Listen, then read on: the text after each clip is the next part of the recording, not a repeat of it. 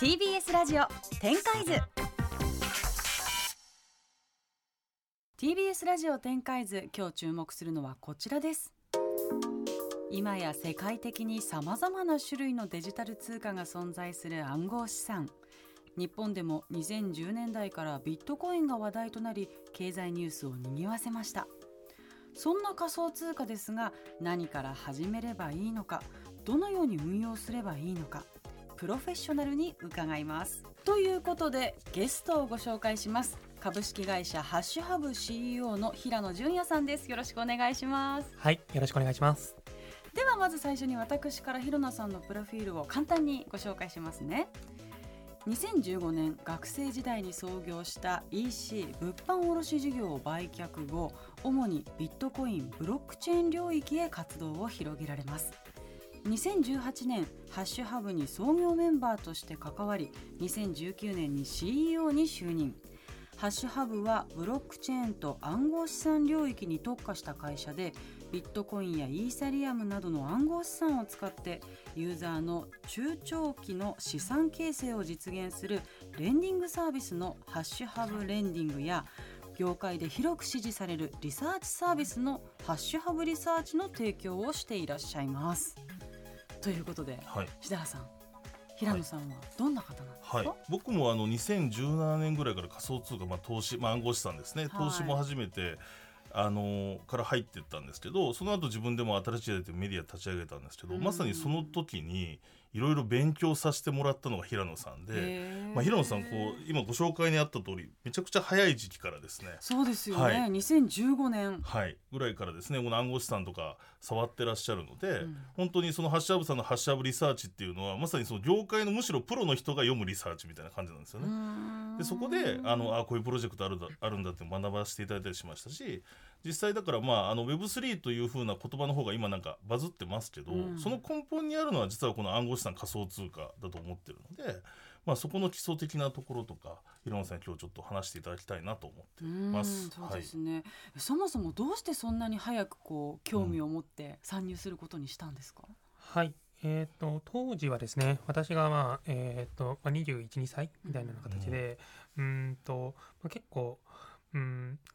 まあ、金融業界とかあるいはうんテクノロジー系の、まあ、金融、まあ、いわゆるフィンテックであったりとか、はいはい、そういう領域の人たちがですね、うん、まあ、ビットコイン、まあ、これそもそも、えー、決済手段としてうん機能しないよねみたいなですねことを結構、まあ、スーツ着た人たちが結構言ってて、うん、で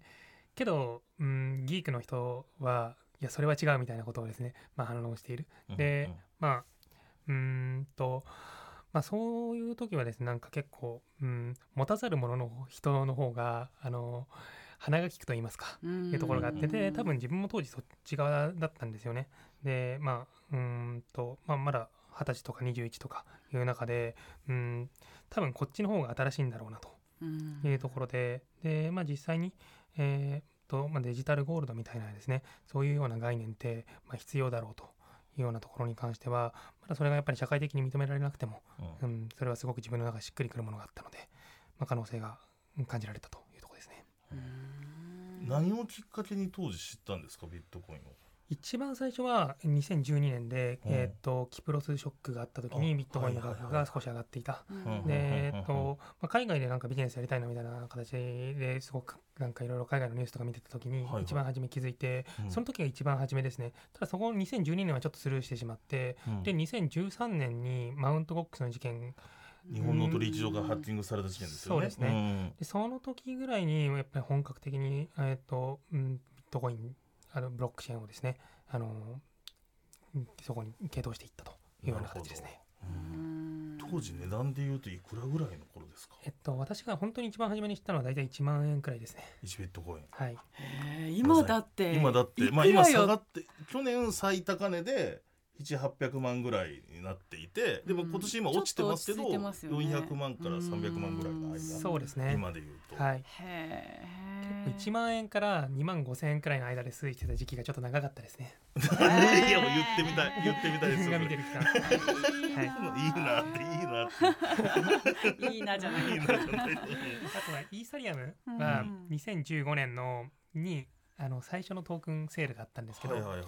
でその時はですねえっと ICO 価格ちょっとえっと円建てでうんちょっと忘れてしまったんだけどその時はけどその時一番なんかよ自分がよく見てた価格帯はうん。5ドルとかが一番多かったです、イーサリアム5ドル。へー。で ICO 価格一番セールの価格からですね、うん。えーっとまあイーサリアムも買った人全員得してるみたいに思うかもしれないじゃないですか、うんうんうん。けど ICO で買った人も ICO 後ですねちょっとセール価格割ってる時期もあって実はそうなんですね。あーなるほど。あの僕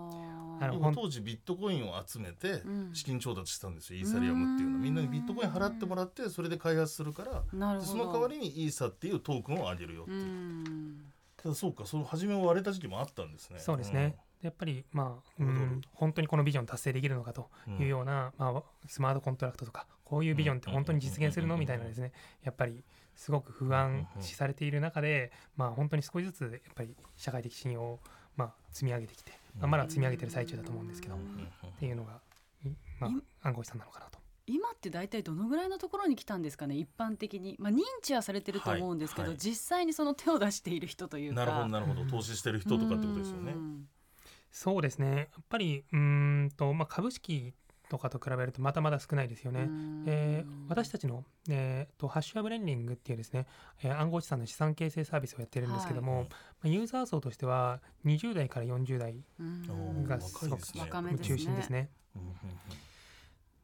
うんでも私もずっと、まあ、ここでもそうですしそうですよね。いろんなところで聞いたりして、い、ややっぱりちょっと投資というか、まあ、買ってみようとお勉強にもなるしと思っうん。ていろいろ見たんですけど、やっぱ税金高すぎてそうなんですよね。あの個人でやるとまあすごい高いじゃないですか。ですね。えまあ50何パーセ最ント大で住民税込みで55%ですかあですよねそうですね、まあ、とはいえあの最大例なのでまあそれはなんか数千万円利益が出たらという話まあそうですね。うん。はい。やるからには出すつもりで そうだそうですね。あまあ、きっとだそのくらいの利益を出されることを前提で考えてらっしゃると。いやいやででねやっぱり法人でやろうかなと思って自分で会社あるので,、はいはいはいはい。でそうするとなんか毎年損益通算しなきゃいけないとかって。お詳しいそうですよね。うんうん期末課税。そうですね。ん。まあ、とはいえ、まあ、最近はあの暗号資産に詳しい、まあ、税理士の人とかもいたりとか、うんあとはそういうツールとかもですねうん。結構出てきてはいるので、うんまあうん。まあ、以前と比べたらですねだいぶしやすいところがありますね。まあ、もちろん、まあ、株式ほどではないですけど、うん。はい、そうそう考えるとやっぱ株って安いんですよね税金。まあそうそうですね。うん。税金も安いしあそうですね。ゆ優遇されてるってい優う見た方の方がいいかもしれないですよねなるほどうん。ね、でもだから現状は多分日本でも10%はいかないんだと思います。あの持ってる人っていうのは。ビットコインとか暗号資産。をなんかいろんな調査データがあるんですけど多分数パーセントっていうのがよく聞く。そうですね。海外の方がもうちょっとアメリカとかの方が多いんですかねもうちょっと。そうですね。アメリカとかの方が多いですね。うんでまあうんでとはいえアメリカもまあやっぱり例えばニューヨークだったりとか、はい。そういうような一部のなんか州だけがやっぱりすごくなるほど。何十パーセント多いみたいな、はいはいはいはい。全国全体で見るとどうなんだろうわかああそういうことか、うんっていう感じですね。うん。うんうんうん。うん。そしてリサーチのサービスもされてるんですね。そうですね。で私たちの会社としてはこちらの資産形成のサービスよりリサーチのサービスの方がですねえーっと先に始まったサービスでして、うん。で、まあ、これは暗号資産とかあとはそのブロックチェーン上で何か、えーサービスを立ち上げたいとかですねプロジェクトを立ち上げたいっていう企業さんとかがよ、えー利用していただいているようなサービスですと。で、まあ、個人会員、法人会員ですね、たくさんいらっしゃるんですけど、まあ、最近だと、まあ、法人会員さんとかですね、すごく増えていて、大体100社近くのですね、まあ、うんクリプト、えーと、ブロックチェーン系で何か取り組みされてらっしゃる会社さんが加入されてらっしゃるというサービスになってうおります。んあじゃあもう投資としてっていうよりももうそこでビジネスをするっていう。そうこれはどちらかといえば多分ビジネスアイデアを考えるためとか、まあそののブロックチェーンとか仮想資産関係でなんか起業したいっていう会社もしくはもう今実際多分起業してる会社が、まあ、世界の他のライバルの動きだとか新しい動きをキャッチするために実はこのハッシュアブリサーチっなるほどね。ていうのと僕の新しい経済的メディア両方読んでるっていう無理やり入れましたけど でもそれ宣伝してくださいいやいや本当そはいの通りですよ、本当に。でもまさにあのあのなので有名な多分仮想通貨でみんなが思い浮かぶような取引所さんとかうん。CM やってるようなところは大体会社で入ってたりしますよね。なんかそうですね。ではい。みんなこれを読んで平野さんだからそれはそれで多分投資のしての知識にも使えるんですけど両方ですよね。多分それ読んであこのプロジェクト面白いな初めから投資しようかなっていうのもありだし事業をするのにも役立つっていう両方の意味でこのリサーチサービスは使ってる方いるかなとうん思います。そうですね。まあ、最近はやっぱりこの Web3 というものがすごくキーワードになって、うん。この業界で何かやってみようっていう会社さん、まあ、個人の方も含めてすごく多いので、まあ、その中で、まあ、まずうん最初の入り口情報収集。で、まあ、情報収集だけじゃなくて、えーその後のコンサルティングとかもやったりしてるんですけど、まあ、そこで、まあ、まず使ってみようかっていうですね形で認知していただいているようなサービスとなっております。うーん。でも今、どうなんでしょうね。こいやそうなんですよね。この経済状況というか、はい。まあすごい円安だったり物価がどんどん上がってたりする中で、うん。やっぱり暗号資産に行くべきなんですかね。それをちょっとで僕平野さんねまさに今聞きたいですよね。僕はまあ仕事からちょっと投資してるものうのん。やっぱりあのまさにそそのやっぱりポートフォリオを分ける株とかと分けるメリットがあんのかとかうん。いうところをちょっと教えていただきたいなと。はい。えー、とそうですね、まあ、結論、やっぱり暗号資産、えー少しはやっぱり関心持ったりとか、えー少しポートフォリオに組み入れするっていったことに関しては、うん。とお勧めはしていまして、もちろんそれはなんか、資産の50%、100%とかをやりましょうみたいなですね、うん。そういうような話ではなくて、少し関心持ってみて、ちょっと買ってみるっていうのはですね、すごくいい経験なんじゃないのかなっていうふうに思っていますと、でうん。タイミングとしてもっていう形ですね。で、まあ、今、円安とかうんもそうですけど、まあ、やっぱり年初からですね、まあ、20%うん。我々の通貨が下がっているっていうのはうん。結構すごい話じゃないですか。うん。ですよね。でまあうーんとまあよりマクロ的な視点であったりとかで見るとまあ確かにどじゃあじゃあ日本じゃなくてうーんとドルだったらどうなんですかって言ったら、まあドルはドルでですねやっぱり、まあ、アメリカに住んでる人たちはすごくインフレしているし、うん。じゃあうーんとまあ最近であればアメリカ国債って本当にうーんとなんだろうなアメリカ国債持っておけばそれがもううん一番安全な資産ですみたいなことっていうのも、まあ、少しずつ疑問が出始めている。うん。それは例えばまあ今中国政府とかがですね、えーまあアメリカ国債すごい減らしたりしてるんですね。うん。なんで減らしてるかっていうと、まあ、ロシア政府が保有していたアメリカ国債が凍結されてしまったからうん。戦争をしたことででじゃあ凍結されない資産って何なんだろうみたいなことを言ったらうん。ゴールドになったりとかするんだけど、けどゴールドもですね物理的に保管しているので、ん。でそれを保管してるのはヨーロッパの銀行だったりに保管してたんですよねロシアは。うん。それ凍結されてるんですよ、なるほど。本当に凍結されない資産って何ですかとか言ったらですね結構ビットコインだったりするわけですよ。なるほどね。はいうんそうですね。うん。でまあそのビットコインとかもまあ最近まあうーんとまあ今経済制裁されてるまあところの背景もあるんですけどまあロシアがまあ、えー貿易の決済通貨に使うことをですね許可したりとか、うん。そういう動きがあったりとか。であるいはまあ他の先進国で見てもですね最近イギリスの国債が暴落していますとか、うん。国債が暴落するって結構なんかすごい話なんです、うこん国債を暴落してなんか年金基金が苦しんでますみたいなですね話がこの1週間くらいあって、その中でなんかこれだけうんと、まあ、10年間うんと元々の通貨政策元々の発行スケジュールっていったのが全部もう固定化されていて限りあるビットコイン。それで10年間普通に稼働していてで結構流動性ありますみたいな、っうん。ていう資産っていうのはすごくやっぱりあのすごくフェアに見て珍しい資産クラスだと思いますね。でこれからやっぱり注目されると思いますしあの直近1ヶ月間くらいアメリカの株式の下落幅よりですねビットコインの下落幅の方がちょっと低いんですよね。まあ少し相関が外れてる部分があってうんそういうことをやっぱりあの気にかけてる人っていうのが、まあ、出始めてるんだろうなというところはありますね。なるほどね。だから国が発行してないから、ね逆に安全っていいうう考え方も、はい、うんできるっていうことなんですね。そうですねあるかもしれないですうね。んだそれがもしかしたらそういうなんかその政治的な意味合いも持ってしまったりもしつつもうんでも実際そうですよね。結構僕らだって銀行に預けたってうん。一定額しか保証されなかったり例えば有事になればするわけじゃないですか。うんそう。いうことを考えた時になんかこう国もそうなんですけどその強い組織が管理してないうん。中心がいない通貨っていうのがだから銀行に1000万以上預けてもその後はみたいなことを考えたりするとよりちょっとはなんかそこの価値というか本質的なところなのかなって思いますね。ううん。うん、そうですね。で、まあ、だからこそあの、まあ、クレディ・スイスのですねすごくあの有名なあの債券レポーターみたいなですね、うん。人がいるんですけど、えーそこからですね、まあ、ブレトンウッズ3.0みたいなですねこれからの,、あの monetary policy のルールみたいなですね、うん。ようなあのレポートが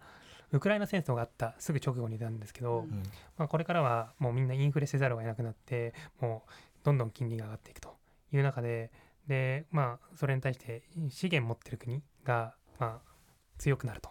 いうようなことを書いていて。でその中で、まあ、今までの通貨システムまあドルとかが信用できたりとか、えー、いうよりはハードマネー何か、うんえー、っと通貨通貨決済え通えー、っとコモディティの決済ができる通貨の方が価値が出るようになるみたいなですね、うんうん、ことを言っていて。で、えー、なんか本当に信用できる通貨っていうのが今までドル一択だったのがなんかもうすごく不安定になるみたいなことを書いてて間接的にこれで一番、えー、恩恵を得るのはビットコインだってはっきり言ってるんですよね。で結構クレディ・スイスとかそういうところですごくなんかね大御所のアナリストなんですよすごく。でもう債券のアナリストといえばみたいなですねいうアナリストがそういうことを言い出していてあの、まあ、すごく時代が変わったなというふうに思っています。ちなみにその仮想通貨、まあ、暗号資産を使ったビジネスって今後どういうものが出てくるんですか？どうですか平野さん、まあ、だからそういう意味で通貨として使われるのかそれともビジネスとして使われるのか、どうどうお考えですか、うん、そうですね。えー、っと資産としての、えー、と暗号資産とあとはどういうふうに使っていくかっていう今2点でちょっとお話ししたいんですけど、まあ、資産としてっていう観点であれば、えーまあ、ビットコインであったりとかビットコインは、まあうん、すごく digital gold 的なお金であるいは、えー、と時価総額2位のイーサリアムはそのスマートコントラクトプラットフォーム上で何かトランザクションをしたりとかえー、とスマートコントラクトを開発する企業がですね、イーサっていう仮想通貨を使わないといけないんですけど、そのためにイーサという資産があって、じゃあ、まあ、スマートコントラクト開発する会社がたくさん出たら、まあ、イーサの価値も需要があの上がって、きっと上がるだろうみたいなですね、うん、いう意味で資産クラスなんですけど、えー、まあ、個々人としてはおそらくその、まあ、そういったですね、えー、ビットコイン、イーサをですね、資産、えー、資産として保有して、何かしら、えー、と利益を得たりとか、で、それに対してですね、じゃ資産として扱う人がいるんだったら、その周辺のポートフォリオツールであったりとか、私たちはまあ、アセットマネジメント、うん、えー、うんと、ユーザーがビットコインをですね、我々のサービスで、えー、っと使って増やすことができるんですけど、まあ、貸し出しして増やすみたいなですね、うん、そういうような周辺の資産、資産、資産クラスとしての周辺サービスみたいなものが一つあります。うんで、えー、っと、2つ目がですね、えー、こういった、えー、イーサリアムがスマートコントラクトプラットフォームっていうような言い方をしたんですけど、その上で、じゃあ何かですね、スマートコントラクトベースのゲームを作ろうであったりとか、で、その中で、えー、っと、暗号資産を使えるゲームがですね、動いたりとか、えっと、まあ、プレイトゥーアンとかですね、呼ばれたりしますけど、まあ、その中でエンゲージメント高いユーザーにですね、暗号資産を渡して、その暗号資産を持ってる人が何かしらのですね、免疫を得たりとか、えっと、まあ、他にも、えー、と、まあ、NFT とかですね、あったりするんですけど、NFT と暗号資産組み合わせて、えー、と、まあ、NF NFT を持ってる人の中でですね、えー、とコミュニティコミュニティでなんか、まあ、トレジャリーっていうんですけど、まあ、要はコミュニティで管理する貯金箱みたいなまあ、その中で暗号資産を貯めて、まあ、そのコミュニティの方針に従ってですねみんなで投票してお金の使い道決めようとかですね、うん、そういうような世界観があったりしますね。ちょっと補足するとそのイーサリアムっていうのも本当にざっくり言うとまあアップルのアプリストアみたいなものだと思ってもらっていいです。でもそれはアップルのアプリストアとアップル社が管理してるんですけど、イーサリアムは世界中のエンジニアたちが運用しててこれも会社はないので、要はその誰も管理してない。あのみんなで管理してるプラットフォームですね。だからそこでいろんなそれこそゲームとか SNS みたいなアプリをみんな作ることで、それはそれでまあ仕事になるよねとか、いうことはあると思いますね。うん、そうですね。そういう形ですね。はい、でであのそういったものとまあ多分あの単純に株とかと同じような資産投資としてのメリットもあるし、まあ、その周辺のビジネスもあるみたいな感じなんで意外とまあユースケースっていうのはもう実は出始めているかなっていう状況はあるんですけどなんかまだそれでなんかこうカフェで使えないよねみたいな問題っていうのはまだちょっとあるかなっていうところですよね。うんまあ、結構仮想通貨というので、まあ、電子マネー的に、まあうんとまあ、カフェで使えたりとか日常生活で使えるんじゃないかみたいなですね。そういう期待もあるかもしれないんですけど、うん、まあ、もしかしたらそういうこともできるかもしれないんですけど、うん、まあ、どちらかというと、まあ、新しい資産クラスとしてうんともうこれまでのない違う経済圏で、まあ、NFT とかもまさに今までなかった概念じゃないですか、うん、けどその中で、まあ、結構割と普通に、まあ、イーサとか割と使われたりして、まあ、ブロックチェーンゲームとか、えー、お金が流通するゲームみたいなね、うん、そういう新しい概念の中で結構使われるお金って感じですね。まあ、でもシンプルに国境がないので使いやすいは使いやすいですよ。すね、海外の人にちょっとギャラ払うときに銀行送金だと手数料だけで高いじゃないですか。でもお互いが認識した海外にいる平野さんに僕が原稿料払うときにビットコインでいいって言ってくれればその時にねお互い直で生産しちゃえばいいので、なるほどね。まあそういう便利さもあるなっていう。